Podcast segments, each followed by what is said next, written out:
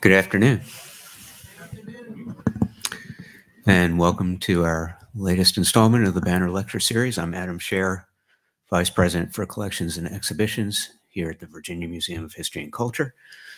So glad you could be with us today on this day where we remember uh, and honor our veterans. Uh, raise of hands. Do we have any veterans in the audience here today? Thank you for your service. Appreciate it.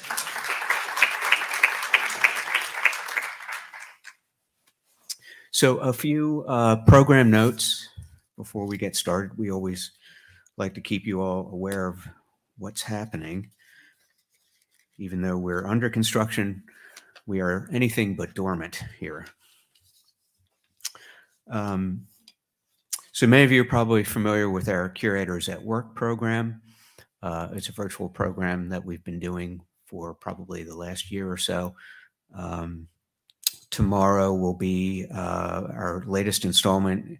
Uh, this is at noon. Uh, you do need to register in advance, but it is free.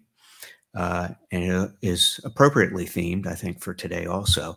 Uh, the program is entitled Walking Off the War Veterans on the Appalachian Trail. Uh, join Marine Corps veteran Sean Gobin and our own VMHC curator Karen Sherry to learn more about how the Appalachian Trail became the catalyst for Sean's recovery from combat and the inspiration for the founding of Warrior Expeditions, a nonprofit organization that sponsors excursions for veterans to promote healing. And I'll also add uh, very quickly um, that Sean very generously has donated uh, some of his equipment, his boots, his walking poles, etc., to the VMHC, uh, and will they will have its debut uh, when we reopen to the public uh, in the spring. Uh, our next curator conversations will be December 13th at 10 a.m. That's also a virtual program. Um, we collect, of course, throughout the year. Uh, our curators are always very busy documenting and preserving Virginia's history. And uh, this particular program, uh, entitled New to the Collection, will give you an opportunity to see what they've been collecting over this past year. On December 14th at 7 p.m., uh, our movie Myth Busting will continue. Uh, that is also a virtual program. Uh, we'll be screening uh, and discussing A Christmas Story. Um, we'll have some special guests from the Science Museum of Virginia as well on that on that program. Uh, our Virginia Journeys program, a members only program um, that I'm sure many of you have uh, taken part in in the past, uh, is up and running again. And our first program in spring will be on March 16th, uh, where uh, you'll travel with our staff to Buckingham and Prince Edward counties to learn about the people and events that contributed to the Brown v. Board of Education uh, decision in 1954. Uh, some of the places that you'll be visiting include guided tours of the, the Moton Museum, uh, the Curdsville Community Center, the Ellis Acres Memorial Park, and Union Grove One Room School. Our next banner lecture uh, will be on December 9th at noon. Uh, Bruce Ragsdale will be here uh, talking about his book, Washington at the Plow The Founding Farmer and the Question of Slavery. But we're very pleased to have with us today uh, Dr. Caroline Janney, who will discuss her book, Ends of War The Unfinished Fight of Lee's Army After Appomattox. Lee's surrender was less an ending than the start of a period marked by military and political uncertainty, legal and logistical confusion, and continued outbursts of violence. Ends of War takes readers from the deliberations of government and military authorities to the ground level experiences of common soldiers. Ultimately, what unfolds is the messy birth narrative of the lost cause, laying the groundwork for the defiant resilience of rebellion in the years that followed. Dr. Caroline Janney is the John L. Nau III Professor in the History of the American Civil War and Director of the John L. Nau III Center for Civil War History at the University of Virginia. She's no stranger to the VMHC, having twice been a Mellon Research Fellow and having spoken here before. Carrie is the author and editor of several books, including Remembering the Civil War, Reunion and the Limits of Reconciliation, and Petersburg to Appomattox, The End of the War in Virginia. And of course, she'll be talking about her most recent work today, Ends of War, The Unfinished Fight of Lee's Army After Appomattox. Please give a warm VMHC welcome to Carrie Janney.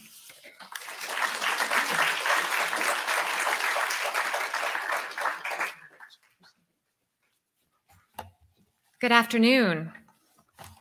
Good afternoon. Say it's so nice to lecture without a mask on. At University of Virginia, we're still wearing masks, so it is is really nice to um, be up here to see your faces. Thank you to Adam.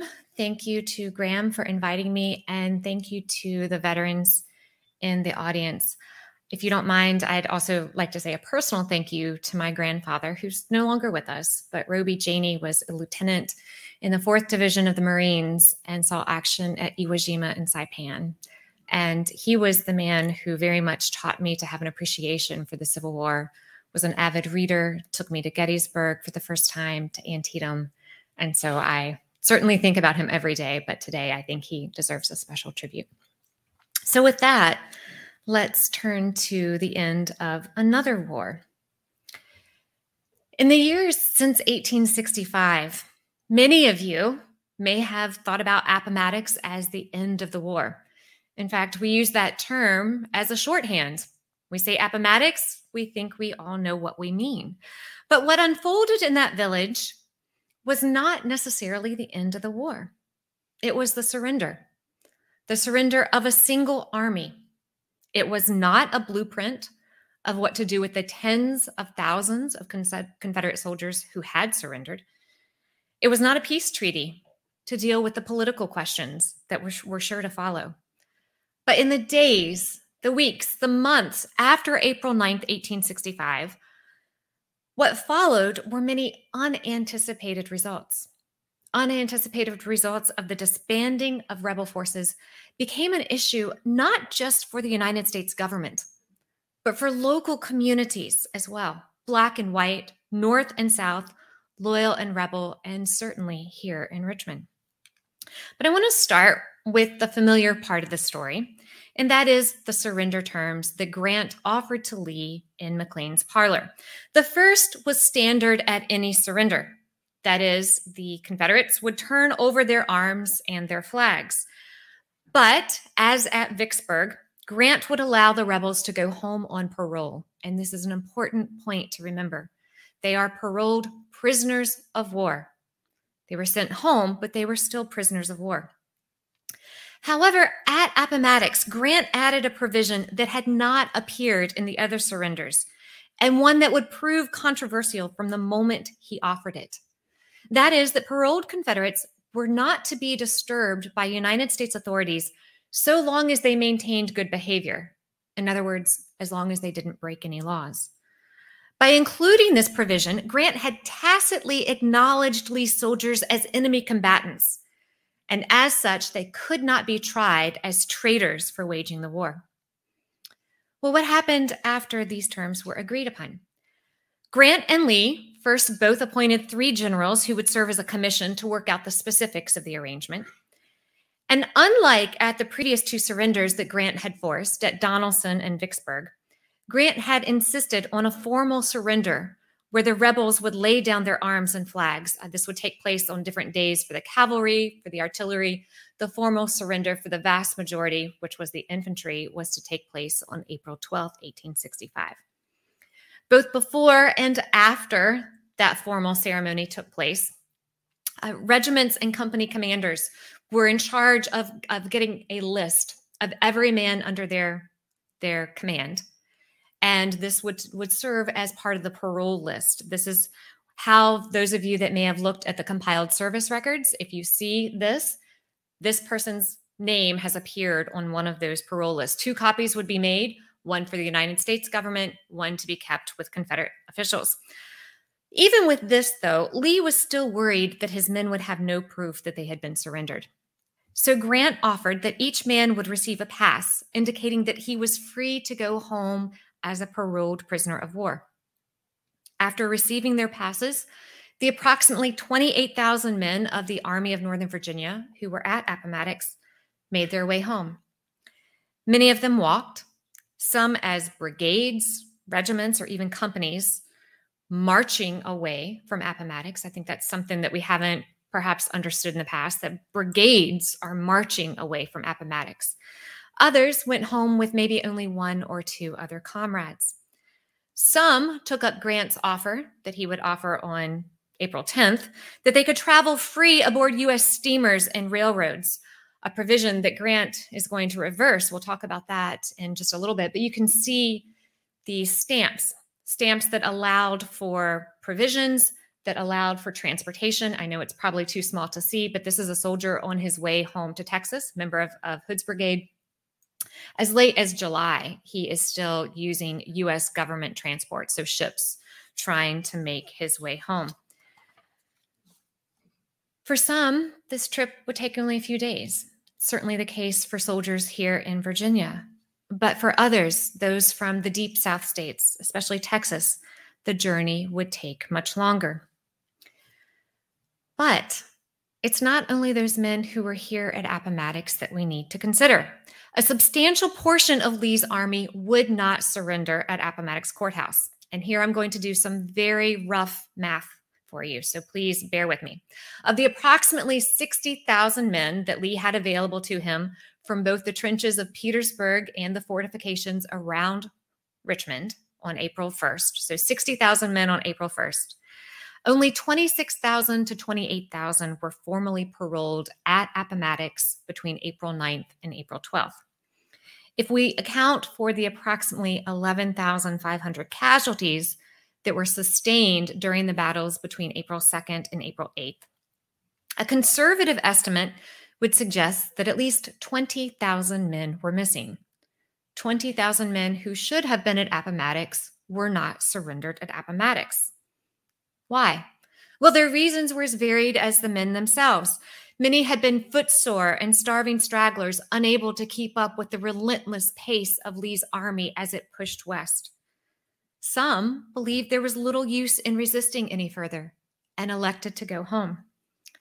Others saw the writing on the wall and refused to submit to what they saw as the humiliation of surrender. And at least some slipped from the lines on April 9th refusing to acquiesce. Uh, we forget that there was a small battle on the morning of April 9th. You can see the cavalry here, Fitzhugh Lee's cavalry up on the left hand corner of the map. Somewhere around 2,000 cavalry troopers, along with a fair number of artillerists, escaped the Union cordon on April 9th. Many, following the lead of officers such as Major General Thomas Rosser and Colonel Thomas Munford, headed west toward Lynchburg, where they would reconvene and make plans on what to do. Some of these men disbanded and went home. Some went home to await word on what to do. Indeed, on April 12th, the very day that the infantry is participating in the formal surrender ceremony uh, at, at Appomattox, Rosser rode west to Staunton, Virginia, where he issued a proclamation from what he now declared the headquarters of the Army of Northern Virginia. This is a, a, an example of this. This comes from the archives at UVA. And if you can see in the top right corner, corner, he's declaring this the headquarters of the Army of Northern Virginia. Stop and let this sink in for a moment. The vast majority of Lee's infantry is at Appomattox surrendering. But here we have the headquarters of the Army of Northern Virginia. He's also given himself a nice um, promotion. He's now a lieutenant general. He took it upon himself to do that. But uh, I'll read to you from this. He calls upon his men to shoulder their muskets once more and return to the field to meet the arrogant invader who had insulted you, robbed you, murdered your dearest friends and relatives, outraged your fair women, despoiled your homes, and dishonored all that is most dear and sacred. He promised that he would lead these men against this dastardly foe, and he promised he would never surrender until, quote, the purple current ceases to flow from my heart, or until you are a free, independent, and happy people. Rise like men and come to me, he commanded. He instructed companies and regiments to assemble at Charlottesville, in Staunton, or in Lynchburg without delay. You see, for men like Rosser and others, including Munford and, and Lunsford Lomax, the war was not over yet. Some headed to North Carolina, where they hoped to join forces with Joseph E. Johnston. Appomattox, in other words, represents a great irony. It was and continues to be seen as the end of Lee's army and therefore the war. But a significant portion of Lee's army hadn't surrendered. For them, the war was not over. But what about these approximately 20,000 men? Did Grant's terms apply to them? Well, on April 10th, Secretary of War Edwin Stanton wrote to Grant asking if the troops that were operating in Northern and Eastern Virginia were to be included in the surrender or only those who were under Lee's immediate personal command. Grant believed that the same terms should be offered to quote all the fragments of the Army of Northern Virginia. What he wants is for them to voluntarily surrender. He said they could be paroled wherever they might be located. In other words, Grant wants the war to end. He saw paroling as a deterrent to keep these men from continuing the war by other means. And here it's important to point out that even though guerrilla warfare didn't prove to be a major factor, the fear of guerrilla warfare was very much underscoring what Grant believed. Uh, Sherman is is is saying the same sorts of things down in North Carolina. Grant is worried about people taking it to the hills, to the valleys, that some sort of guerrilla warfare would um, would encompass the entire South. It's one thing to fight organized professional military forces, maybe not professional, volunteer forces. It's another to wage a guerrilla style warfare. And this is one of the things that is motivating Grant to extend these paroles as far and wide as possible. He saw paroled soldiers as more trustworthy than disloyal civilians. So this is leads me to one of the most surprising things that I found in researching the book, and that is the number of Lee's soldiers who were paroled at sites well beyond Appomattox. Some of them did so by their own choice. In the days and weeks that followed April 9th, thousands of Lee's men decided that it was in their best interest to turn themselves into Provost Marshal's office wherever they might find them. And so if we look at this map between April 12th and April 16th, Lynchburg is over here to our left, just to the west of Appomattox. It's cut off on this map. Somewhere around 3,000 men were paroled in Lynchburg. That had been the site that the cavalry was, was trying to reach. A lot of Lee's men will congregate in Lynchburg. Once the Union Army rides into town, they establish a provost marshal's office, and these men seek paroles. Same thing is happening. The other red circle down in the, the, um, the right hand corner, this is Burkeville Junction. Somewhere around 1,600 men uh, were paroled here in a three day stretch between April 14th and April 17th. In Winchester, Virginia, Major General Winfield Scott Hancock had ordered circulars posted throughout the lower Shenandoah Valley. He'd actually been instructed to do so by Secretary of War Stanton, said, let's reproduce this exchange of letters between Grant and Lee. I want to offer proof to people who might be doubtful that in fact Lee has decided to surrender. So these are posted all over Winchester and the surrounding area. Hancock will also provide notices in the local newspaper. And I, I, don't expect you to be able to read this, but this is proof that he is putting things in the newspaper in the days following Appomattox. And he's urging Confederates to come in to surrender themselves. He says, every military restraint, restraint shall be removed that is not absolutely essential. Your sons, your husbands, and your brothers shall remain with you unmolested. So you can hear him appealing to women on the home front as much to the soldiers, saying, "Send your men in. We'll get them paroled. This is this is how we're going to end the war." One of the really interesting things that happens, you can see these are the lists from places like Winchester. But the paroles themselves, I showed you that earlier parole pass from Appomattox, many of you might be familiar with. The paroles from other places look strikingly different. And one of the most notable differences is that in the days after Lincoln's assassination, the information that is included on the parole changes. Now, beyond just the soldier's name and regiment, now we have physical description. We have age, we have height, hair color, complexion. This is a way of identifying men to make sure that the parole that they're carrying is actually their parole. Now, of course, someone could fill it out themselves if they got a blank copy, but this is something that Hancock introduces in the wake of Lincoln's assassination. And I think this is a way of providing proof. He's very worried that that some of the people involved in the assassination are going to pass through the valley. They're going to come to Winchester. He thinks Mosby's involved and otherwise. So this is one way of offering more evidence of who is who. For those who didn't come in willingly, Hancock sent patrols up and down the valley. They go to Newmarket, they go to Mount Jackson, Woodstock, every little place in between, looking for the thousands of cavalrymen that they know are hiding out in the valley. If the remnants of Lee's army, though, came into federal posts so, such as those at Winchester, they gushed into Richmond.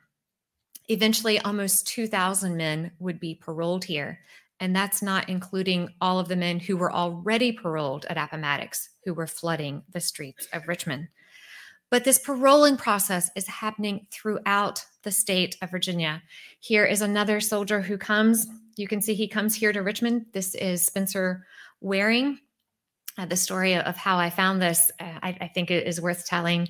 Uh, my husband was sharing what I was working on with a coworker, and she said, "Oh, I have an ancestor, and his name isn't on the list at Appomattox, but I have this picture of him." Well, sure enough, I go to the compiled service record, and there is his parole that is from Richmond.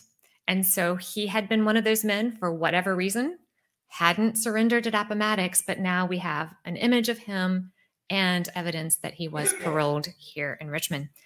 Again, this is happening throughout the Commonwealth. This is based on a database that I created from a list of about 15,000 men from Lee's army who are paroled at sites beyond Appomattox. So the Northern Neck, the Eastern Shore, on the peninsula, in Richmond, at Farmville and Lynchburg, up and down the valley, Lee's soldiers trickled in, sometimes as groups, sometimes as individuals. But regardless of their reason in seeking a parole or accepting a parole, in the weeks after April 9th, the ability for them to do so reflected both the inclusiveness and the flexibility of the terms that Grant had offered. And it wasn't just Grant being magnanimous. That's the term that we hear so often. He was magnanimous. He was doing exactly what he thought Lincoln wanted him to do. But it also is evidence that this is how Grant thinks the war can end. To bring the war to as swift and neat of an end as possible is to make sure that all of these men are accounted for. But Grant had not, he could not have accounted for the host of social, political, and legal questions that follow the surrender. And I want to share just two of those with you this afternoon. First, would Confederate soldiers, paroled or not, be allowed to pass through loyal Union territory on their way home? Well, within a week of Lee's surrender at Appomattox, large numbers of paroled soldiers were streaming into Washington, D.C., into Baltimore, Maryland, and even into New York. Uh, this is what this, this print is from here. Many of them are coming because they are requesting free transportation from the government based on those orders that Grant had given on the morning, morning of April 10th. They wanted transportation to their homes in Kentucky, Tennessee, and other southern states. Well, Lew Wallace, who is in command in Baltimore, is absolutely infuriated at the number of Confederates that are pouring off the ships in Baltimore Harbor every day. And this is especially the case in the wake of Lincoln's assassination, night of, the, of April 14th into the morning of April 15th. So he writes to Grant and he says, What am I going to do with all of these Confederates? They're loading into the city. There's a disloyal sentiment here. I need to quash this. So Grant writes back to Wallace and he offers his own seemingly changing interpretation of the terms that he had given on April 9th and April 10th Let me read to you from Grant to Wallace. It was no part of the agreement that we were to transport or feed paroled prisoners. Actually, on the morning of April 10th, Special Orders Number 73 had in fact offered that to, to an extent. This is Grant. By the terms of the surrender, they were allowed to return to their homes, and I ordered that their paroles should be a pass to go through our lines where it was necessary to do so to reach their homes, and that when they traveled on roads or boats run exclusively by the government, no fare would be collected. I did not calculate that men from North Carolina, South Carolina, and Georgia would expect to go home by way of New York. We furnish no transportation over private roads, and those prisoners who have not homes in Maryland need not be allowed to remain, but may be arrested if they attempt to do so. Well, some of these Confederate soldiers, again, even those who've been paroled, did find themselves detained for long periods of time. This happens at Fort Monroe, for example. On April 23rd, 10 men from Lee's army, men who hailed from Tennessee, had written to Lee. They've been detained here at Fort Monroe, and they explained that they had, in fact, been on their speediest and most direct route to their home in Tennessee. What do they mean? Well, they want to. Can we see this? Is that showing up at all? So, Fort Monroe is not there. Fort Monroe is up here. Uh, they want to sail from Fort uh, Monroe up to Baltimore. Then they want to take the B&O and come across here to Cincinnati, down to Louisville, and then down to Nashville. That's what they believe is going to be their quickest and most direct route home. But they've been detained by Union troops. They've been told they can no longer travel through Baltimore. Moreover, there are other instructions that they're learning that they need to, to get rid of their Confederate uniform. And they write to Lee and they say, We have no money to purchase new clothing. We have no relatives in the area that can support us. What are we going to do? Well, Lee will write to Grant. This will be one of, of several times that Lee writes to Grant. And Lee says to him, I've heard of many such cases, and this doesn't make sense to me because I thought under the terms of the parole, they were allowed to go home. And now I also hear that they're going to be forced to take the oath of allegiance to the United States before they return home? Lisa, that that wasn't part of the agreement. That wasn't part of the terms that we signed at Appomattox. Grant holds out, and there's much more to the story that you can read about. But I'll tell you that on May 1st, Grant finally intercedes in the case of these 10 Tennesseans. And he says to the officials at Fort Monroe, send them home. I am tired of dealing with this, but don't let any more in. We're not going to do this anymore. Get, get, get them home. These aren't the only men that are being detained. Within the Union lines at Alexandria and Fairfax, returning Confederates were required to register with the local provost marshal's office, which is what you see going on here in this Waud sketch. Their names are also printed in newspapers. Pick up the Alexandria Gazette any day in the week and weeks following Appomattox, and a list of returned rebels would be printed in the newspaper. This is meant to be a warning to loyal Unionists in the area. In Alexandria, however, several hundred paroled prisoners were also held in a former slave pen. Could this be any more ironic? Men who had gone to war in order to protect their rights as slaveholders were now being held in the very pens from which they had bought and sold other men and women. All of this all of this was meant to remind them that they weren't equal citizens. They weren't free to simply go home. They were paroled prisoners of war. It was unclear what their status was going to be when all of the states re entered the Union, if that ever happened. So that's one question. The second question is related, and that is what was to be done with the approximately 70,000 men from the loyal states, from the so called border states of Kentucky, Missouri, and Maryland who had fought for the Confederacy. You see, it was one thing to send paroled soldiers back to states that had seceded. There, the majority of the population had been in rebellion, and terms for recognizing the civil governments in those entire states were still up for debate.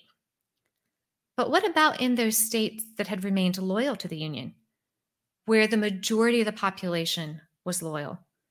Would former Confederates be allowed to return to those states, especially in the wake of Lincoln's assassination? Keep in mind that, that both Booth and many of the other conspirators, as well as those who allegedly helped them along their way, had been from Maryland. All of this is proof that there is still a threat to the Union.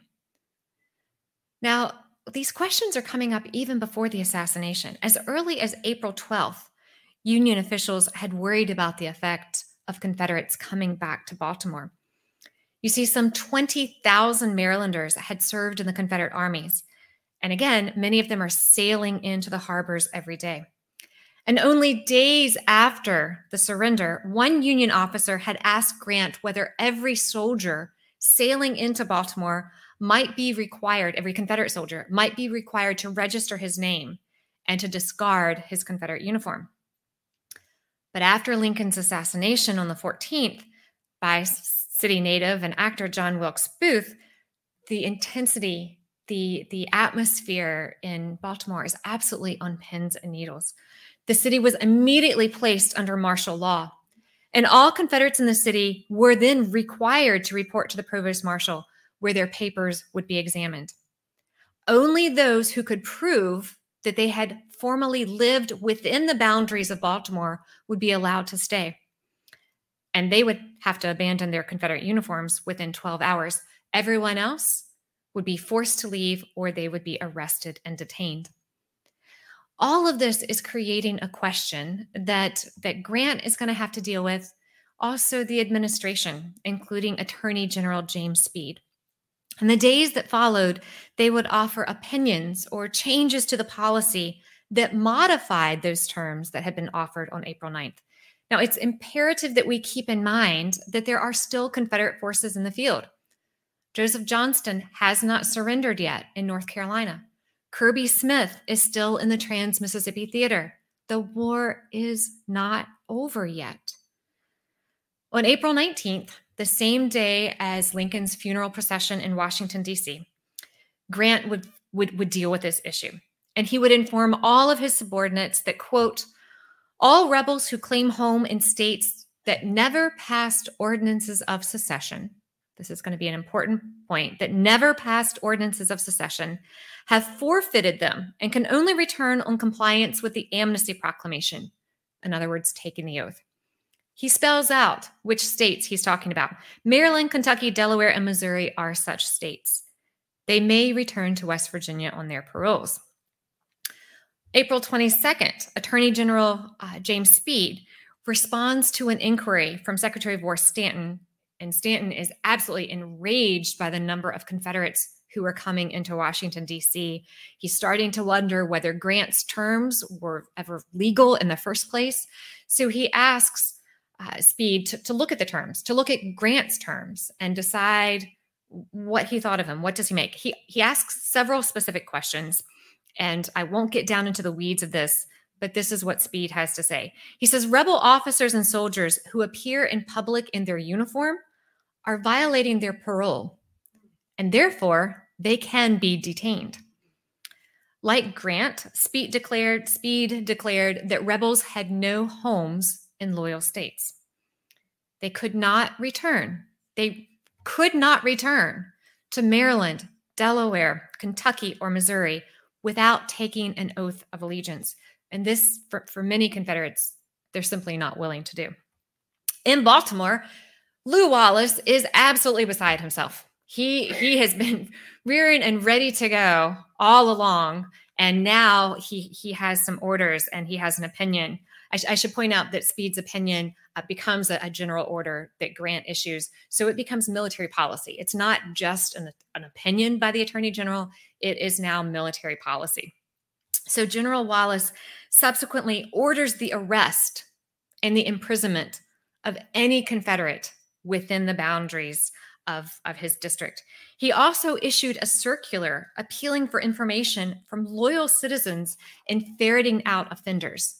So he's trying to get locals to tell them to be informers, if you will.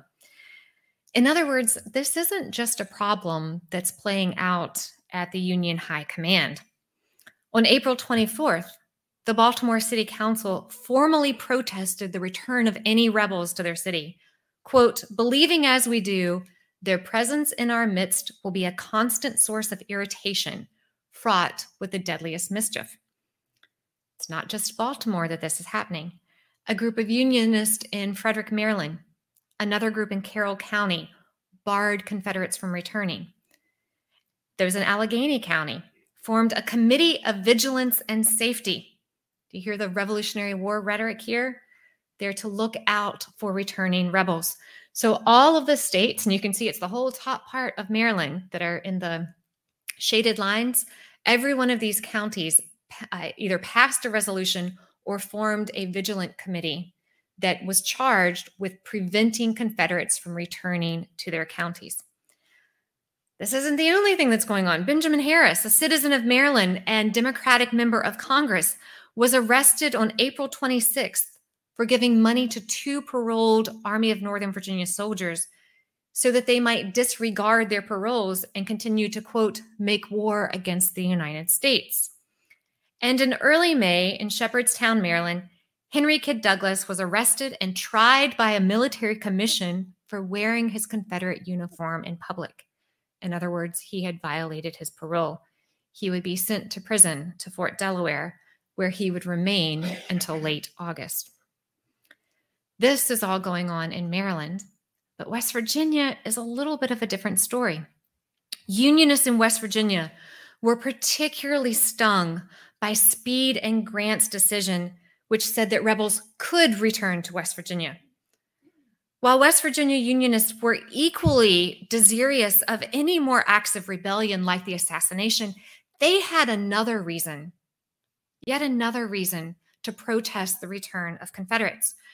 Remember, West Virginia had been admitted to, this, to the Union in 1863, but it wasn't clear that their creation of a new state would, in fact, stay. There were several legal challenges. It goes all the way to the Supreme Court and West Virginians, loyal West Virginians, are worried that if rebels returned to the state, approximately 18,000 of them, and voted, perhaps they could overturn West Virginia statehood. Perhaps West Virginia could return and be part of Virginia once more.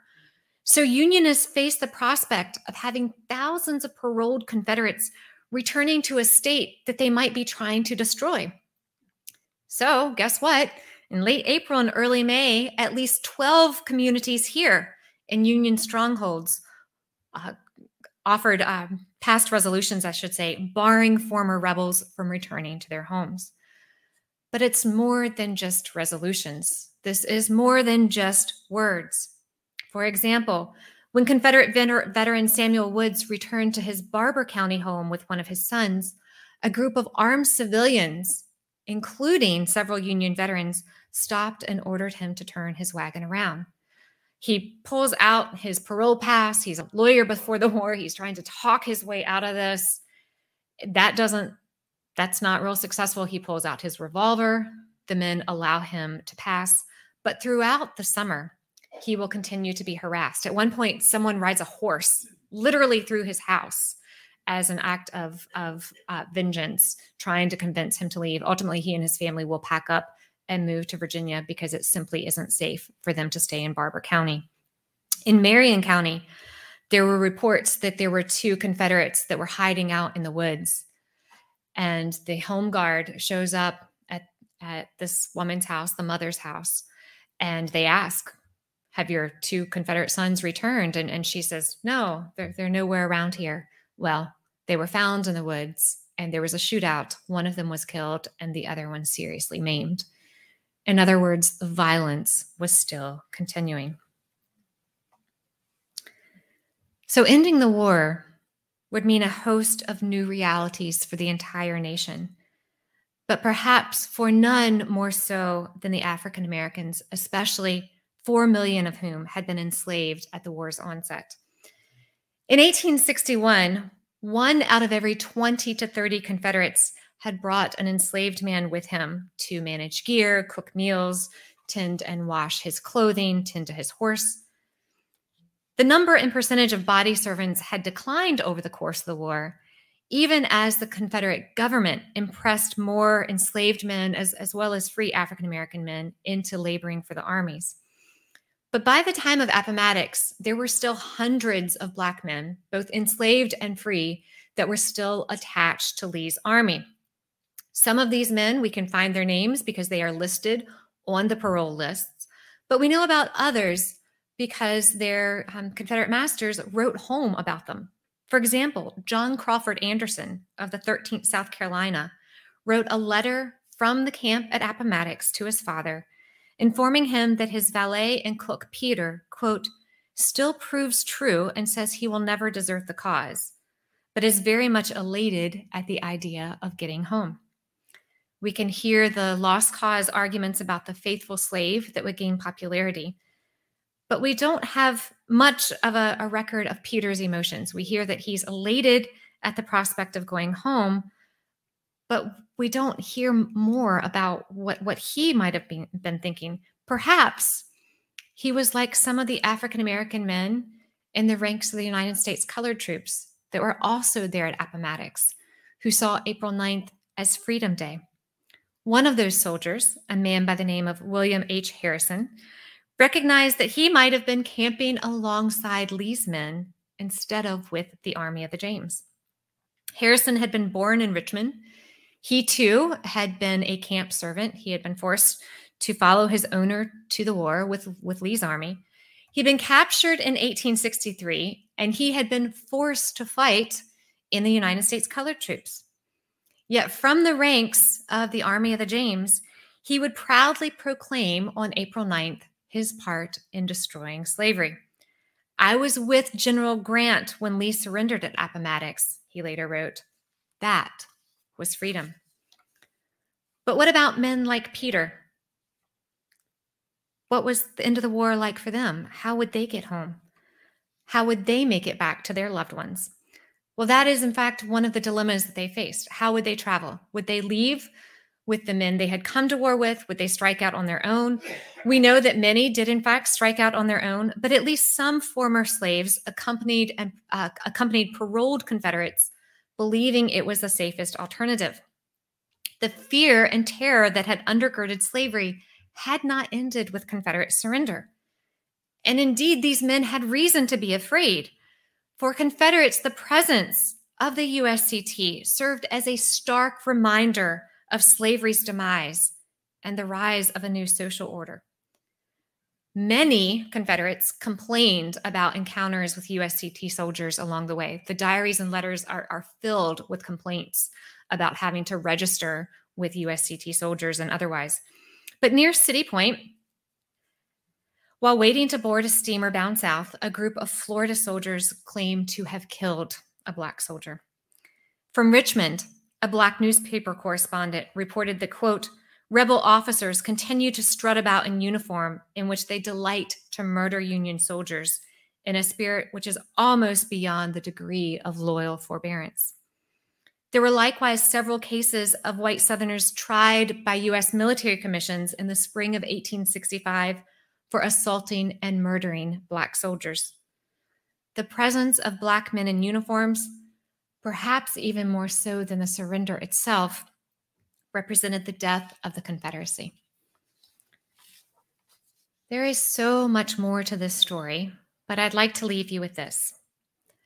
Rather than serving as a clear ending to the war, the surrender of Lee's army brought into stark relief the legal, the social, the political questions that had plagued the war from the very beginning.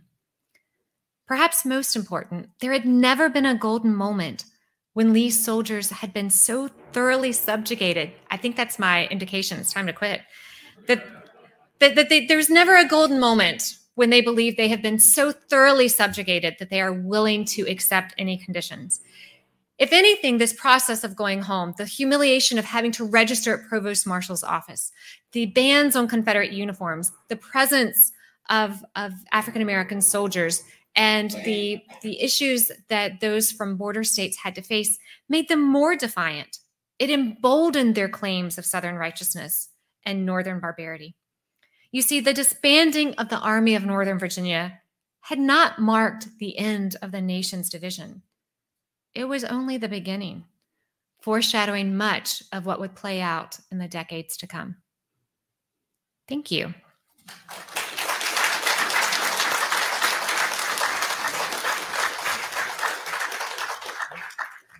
Think we have time for some questions. And there are microphones if you have a question. So if you'd like to raise your hand, and a microphone will be brought to you.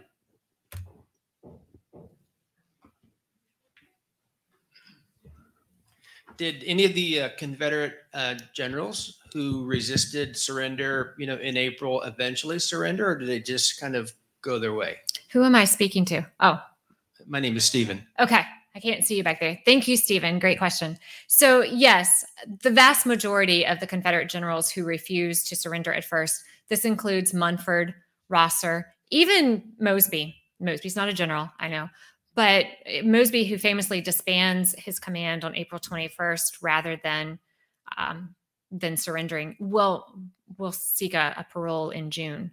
So all, almost all of them. Fitzhugh Lee is another one who rides off on April 9th. He decides that night that it's in his best interest and he turns around and, and goes back to Appomattox. So the vast majority of them do, although people like Munford and Rosser do hold out for quite a bit. Great question. There's a question down here.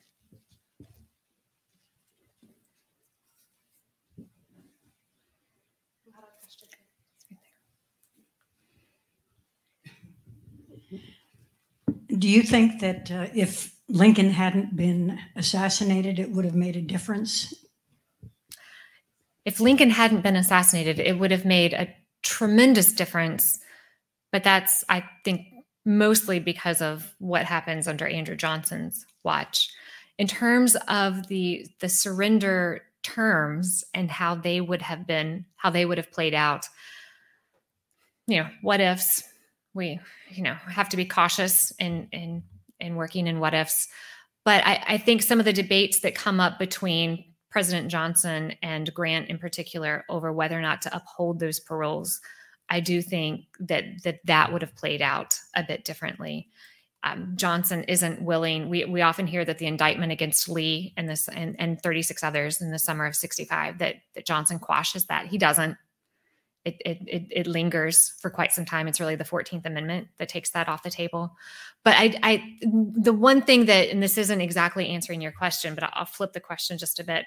I think what Lincoln's assassination did in terms of, of the paroling and the, the way in which ending and disbanding the armies played out, it actually made the paroling process, it, it, it upped it there's even more effort to make sure that all those Confederates from Lee's army who hadn't been paroled were sought out. And we see the border state issue. I'm not quite sure whether we would have seen that border state issue had Lincoln um, not been assassinated. That's, I think that's the great what if. Thank you.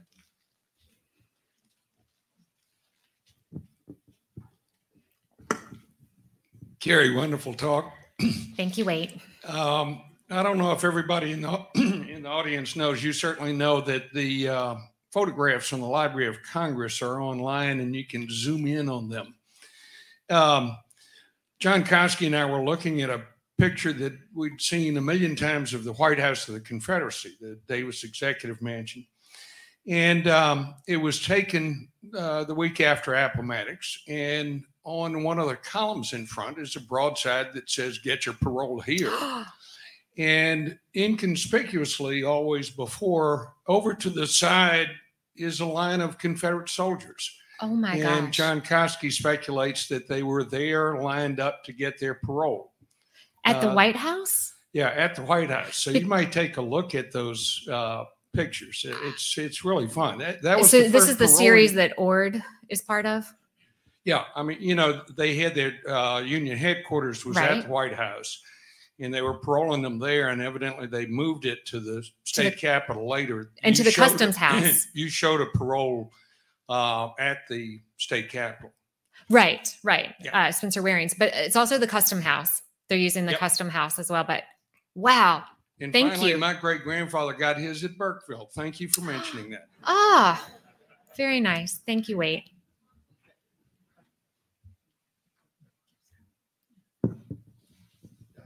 Um,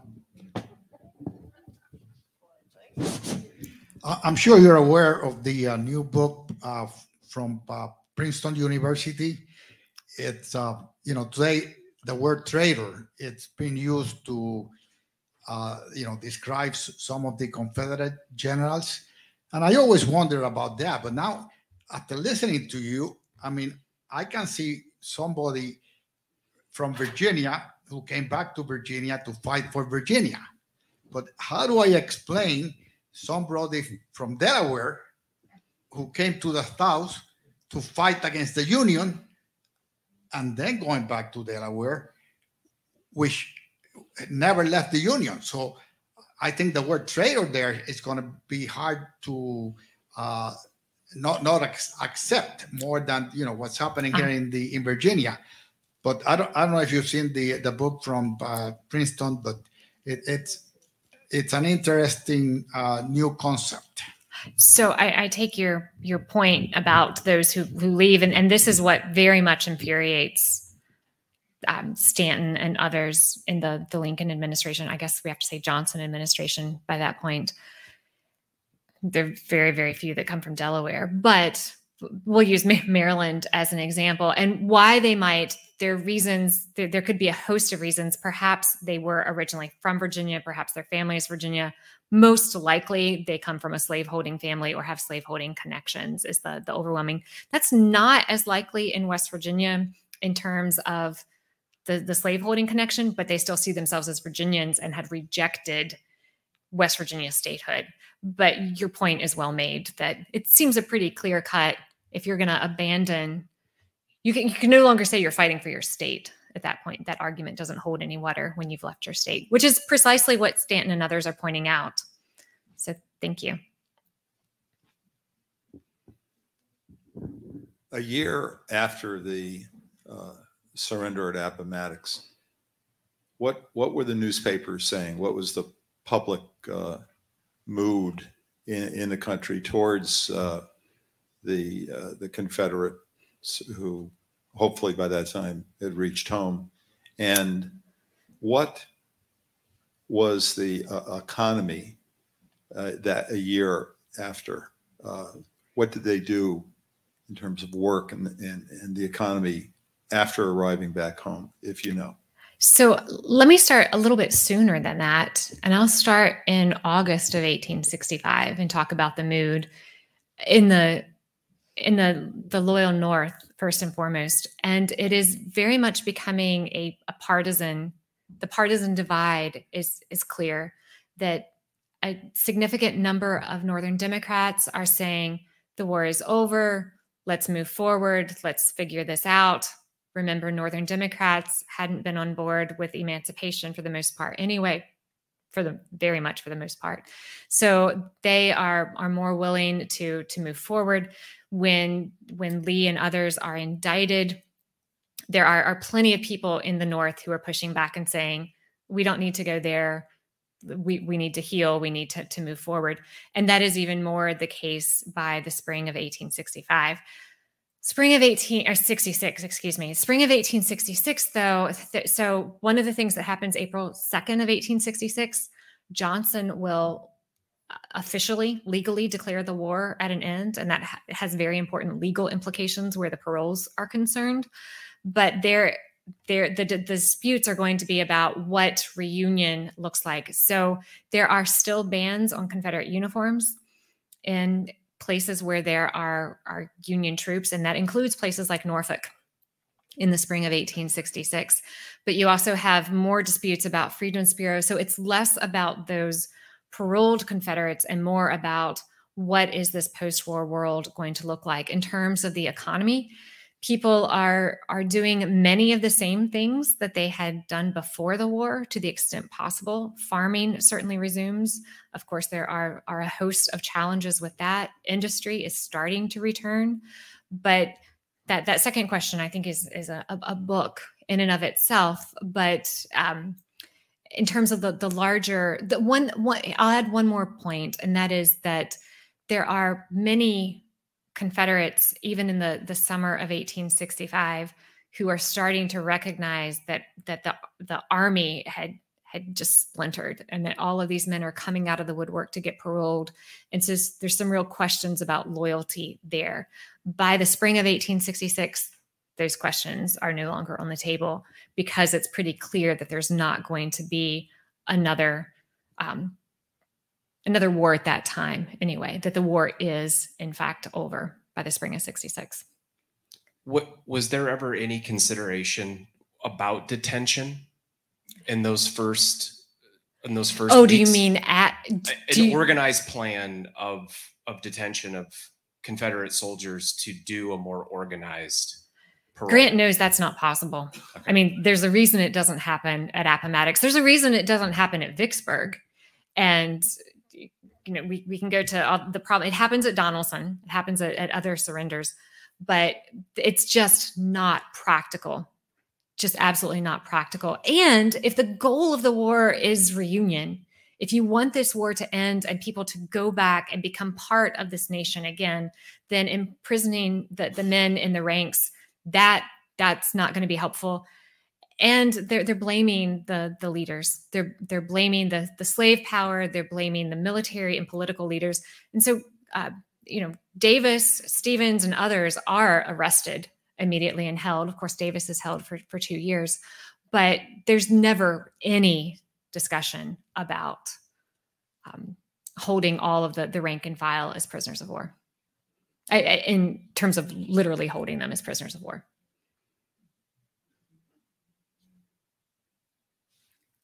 I think that looks like one more question up here in the front.